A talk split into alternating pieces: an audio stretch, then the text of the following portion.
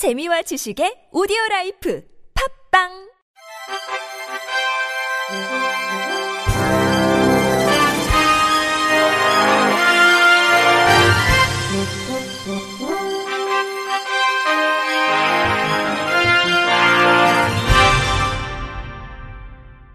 청취자 여러분 안녕하십니까? 2월 3일 수요일 KBIC 뉴스입니다. 전자선명법이 개정되면서 올해부터는 불편한 공인인증서 말고도 각종 민간 인증서를 함께 사용할 수 있습니다. 지금 연말 정산도 민간 인증서를 쓸 수 있는데요. 하지만 시각장애인들은 그 편리함을 누릴 수 없다고 합니다. SBS 김민정 기자가 취재했습니다. 각종 보안인증 파일을 깔아야 하고 갱신도 자주 해야 했던 기존 공인인증서. 올해부터는 휴대폰으로 발급받은 민간 인증서를 이용하면 번거로운 절차 없이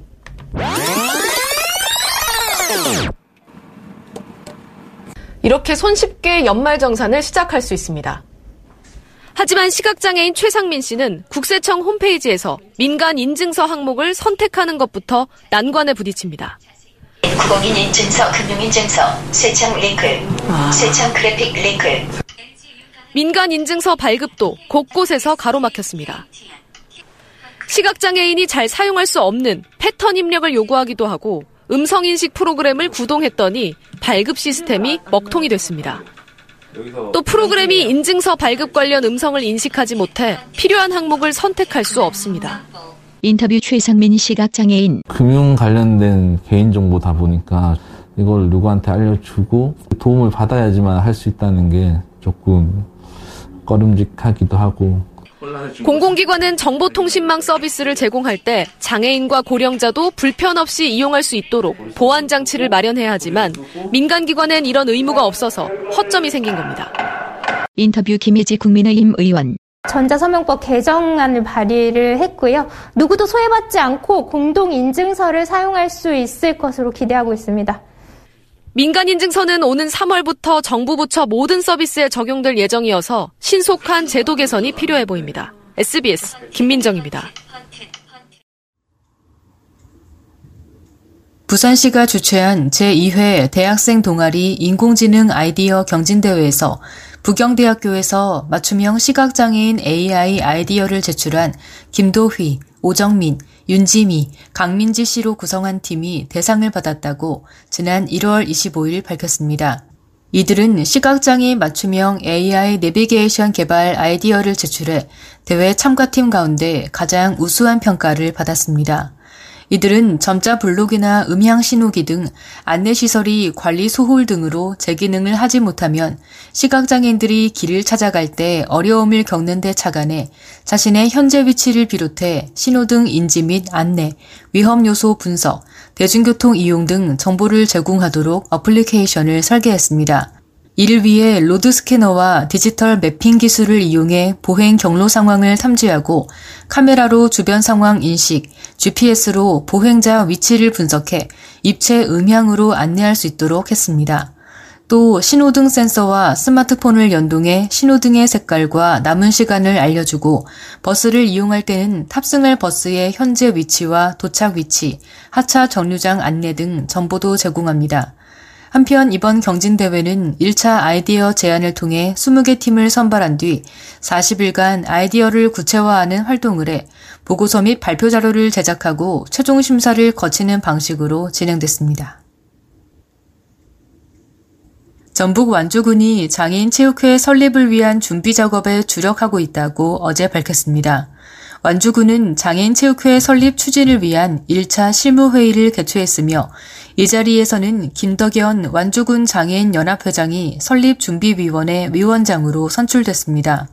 설립준비위원회는 장애인 단체, 종목별 경기단체장 등 총 21명으로 구성됐으며 장애인 체육회의 기반이 되는 규약과 재규정 검토 등의 역할을 수행하게 됩니다.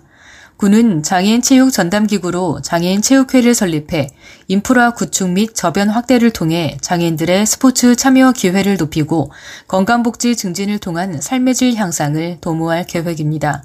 군 관계자는 완주군 장애인 체육회 설립에 적극적인 역할을 부탁드린다고 말했습니다. 강원 속초시가 올해부터 장애인 일자리 확대 및 지속, 안정적인 장애인 고용 창출을 위해 관내 상시 근로자 수 5인 이상 50인 미만 기업에 장애인 고용 촉진 장려금을 지원한다고 어제 밝혔습니다. 지원 대상은 장애인을 고용한 관내 상시 근로자 수 5인 이상 50인 미만 기업 사업주로 경증장애인은 월 45만원, 중증장애인은 월 80만원을 분기별로 지급받게 됩니다. 지원을 받기 위한 기본 요건으로는 사업주는 최저임금법에 의한 최저임금 이상을 지급해야 하며 장애인 근로자는 월 16일 이상 근무, 1개월 동안의 근로시간이 60시간 이상이어야 합니다. 김익환 주민생활지원과장은 고용촉진 장려금을 지원함으로써 근로자 수가 많지 않은 영세기업의 재정적인 부담을 크게 덜어줘 장애인 고용이 촉진될 것으로 기대한다고 말했습니다. 아내와 술을 마시며 신체 장애인인 자신을 비아냥거린 남성 두 명을 흉기로 찔러 중상을 입힌 60대가 실형을 선고받았습니다. 울산지법 형사 11부는 살인미수 혐의로 재판에 넘겨진 A씨에게 징역 8년을 선고했다고 어제 밝혔습니다. A씨는 지난해 9월 경남 지역 한 아파트 공원에서 이웃인 B씨와 C씨 등두 명에게 흉기를 휘둘러 다치게 한 혐의로 기소됐습니다. A씨는 당시 자신의 아내가 남성인 B씨, C씨 등과 어울려 술을 마시는 모습을 보고 아내에게 귀가하라고 했으나 아내가 거부하고 B씨와 C씨가 자신이 다리를 저는 것을 비아냥거리는 말을 듣고 범행을 저질렀다고 밝혔습니다. 재판부는 경찰이 출동하지 않았다면 사망 등 심각한 결과가 발생했을 것으로 보인다며 다만 모욕감 때문에 술에 취한 상태에서 다소 우발적으로 범행한 점을 고려했다고 양형 이유를 밝혔습니다. 끝으로 날씨입니다.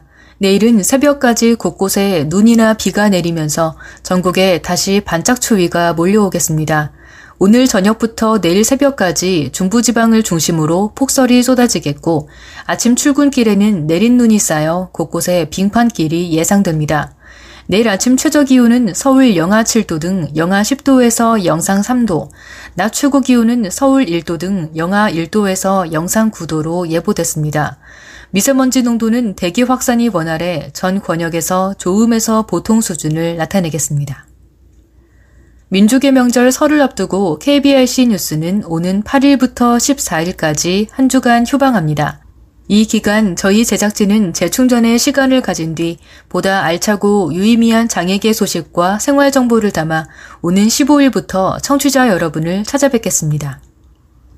이상으로 2월 3일 수요일 KBRC 뉴스를 마칩니다.